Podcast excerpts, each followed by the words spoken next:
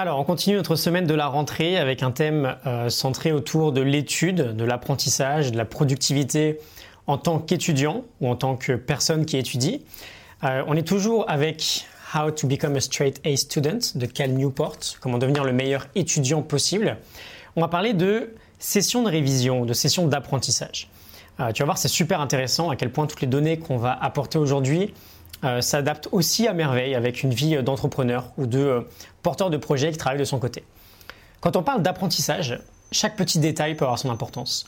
Et avant de savoir comment on peut optimiser notre manière d'apprendre avec des méthodes assez précises qu'on verra en fin de semaine, il y a quelques questions qu'il faut déjà s'adresser et dont il faut avoir des réponses précises. À quel moment de la journée on devrait passer du temps à étudier? Où est-ce qu'on devrait aller pour étudier Et enfin, euh, combien de temps on devrait travailler avant de prendre des pauses.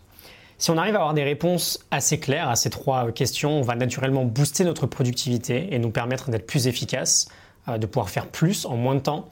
A l'inverse, si on n'a pas les bonnes réponses, euh, on va se ralentir et on va surtout se compliquer la tâche. Donc euh, c'est parti, on y va. Première question, quel est le meilleur moment de la journée pour étudier? Première réponse, le plus tôt possible. On peut être très efficace sur une large période de temps, ça dépend bien sûr des personnalités de chacun, mais il y a une chose qui est sûre, euh, même chez les couches tard, c'est que c'est plus difficile d'être très efficace après le dîner le soir. Pour plusieurs raisons, la fatigue de la journée, la digestion du repas, euh, et surtout c'est en général en soirée qu'on va s'épanouir d'un point de vue social, surtout quand on est étudiant. Et pourtant, c'est souvent le soir la période qui est préférée pour travailler. Non pas que c'est désagréable les autres moments de la journée, mais c'est surtout qu'on a l'impression qu'on n'a pas vraiment d'autre choix en fait.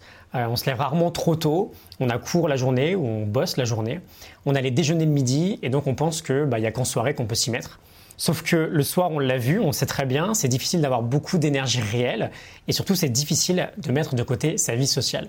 Et donc ce qu'on devrait essayer de viser quand on est étudiant ou quand on veut étudier, c'est plutôt minimiser la quantité de travail que l'on fait le soir et identifier chaque petite pause du quotidien. Il y a souvent des trous dans le planning de 30, 45, 60 minutes et on essaie de devenir productif durant ces périodes-là. On se dit parfois que 30 minutes, c'est pas assez pour faire un devoir. Mais rappelle-toi ce qu'on a dit hier, je te remets un lien euh, si tu veux aller voir. Le travail produit, c'est égal au temps passé euh, multiplié par l'intensité de concentration. Et si tu arrives à apprendre à être très très efficace et très concentré durant des petites périodes, tu pourras accomplir tout autant. La clé est dans l'efficacité. Si tu as une heure entre deux cours, euh, tu cours à la bibliothèque et tu travailles sans distraction. Et si tu as suffisamment de volonté, tu peux même trouver euh, cette petite plage horaire le matin, peut-être avant d'aller en cours ou avant d'aller bosser. Euh, réussir à être efficace dans une journée, c'est un excellent moyen d'être complètement libre en soirée. Et on retrouve les mêmes problématiques quand on est entrepreneur. On n'a pas envie de se disperser, disperser pendant toute la journée et d'avoir bah, des tonnes de boulot le soir quand on rentre, parce que c'est du temps qu'on veut passer en famille. Donc quand travailler Le plus tôt possible dans la journée? Où travailler? Réponse à cette deuxième question, en isolation. L'idée c'est la même que dans la première question, euh, si on veut être très efficace, il faut être pleinement concentré. Et donc il faut être seul. Il y a toujours sur un campus par exemple des spots où on peut être tranquille, des salles ouvertes, euh, des bibliothèques ou des coins un peu cachés. Il faut les identifier et euh, savoir à l'avance où est-ce qu'on va travailler, à quel moment de la journée. Quand on est entrepreneur, c'est pareil. Où est-ce qu'on va travailler? En isolation, dans un endroit où il y a le moins de distractions possible. Quand on arrive à développer cette faculté de se couper du monde extérieur sur des petites plages horaires, on devient immédiatement quelqu'un de beaucoup plus efficace. Euh, petite parenthèse, prends toujours des boules caisses avec toi ou un casque réducteur de bruit si tu as. c'est extrêmement efficace. Et pour optimiser encore plus ta concentration, euh, j'utilise Brain FM au quotidien.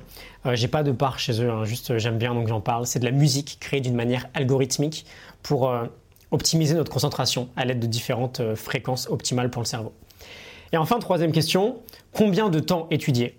Et donc troisième réponse, jamais plus d'une heure sans prendre de pause. Je vais essayer de synthétiser parce qu'on pourrait discuter de cette question-là pendant des heures. Le point important, c'est qu'on a besoin d'osciller de faire des vagues, de suivre, de suivre des rythmes un peu sinusoïdaux entre des périodes de travail intense et des périodes de repos intense. Tu as plusieurs méthodes qui appliquent cette science-là. Euh, tu as le Pomodoro, bien sûr, mais tu en as plein d'autres. Certains vont nous dire que l'idéal, c'est 45 euh, minutes de travail, 15 minutes de pause. Il n'y a pas forcément de règle optimale, ça dépend de chacun de nous, de notre biologie aussi. Ce qui est sûr, c'est que c'est notre capacité, c'est que pardon, notre capacité de concentration est limitée et a besoin d'être rechargée. Et euh, quand on parle de pause, on parle de vraie pause mentale, euh, Pas de smartphone, pas de réseaux sociaux ou de connexion permanente, juste une marche, une discussion, une sieste, une petite méditation. Ça, c'est du vrai repos qui nous permet vraiment d'osciller. On va finir par une petite métaphore. Euh, je vais te dire comment je vois le truc au niveau de la concentration. Comme je te l'ai dit, les études ne sont pas forcément d'accord sur la durée maximale qu'on pourrait avoir chaque jour en termes de concentration maximale. Cal Newport a introduit le concept du deep work et il nous parle en moyenne de 3 plages d'une heure 30 par jour au max, c'est-à-dire 1h30, une pause, 1h30, une pause, 1h30. Euh, c'est ce que fait le Pomodoro en incluant 3 mini-pauses de 5 minutes dans chaque période d'une heure 30. Et euh, voilà, une petite métaphore pour finir. J'aime bien, voir ma concentration comme une batterie.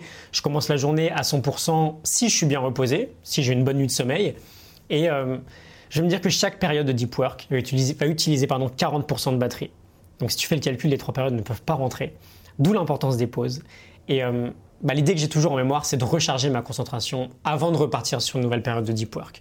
Comme je te l'ai dit, par une petite marche, une séance de sport, une méditation, une sieste. À toi de voir ce qui te repose réellement sans t'exploser le cerveau.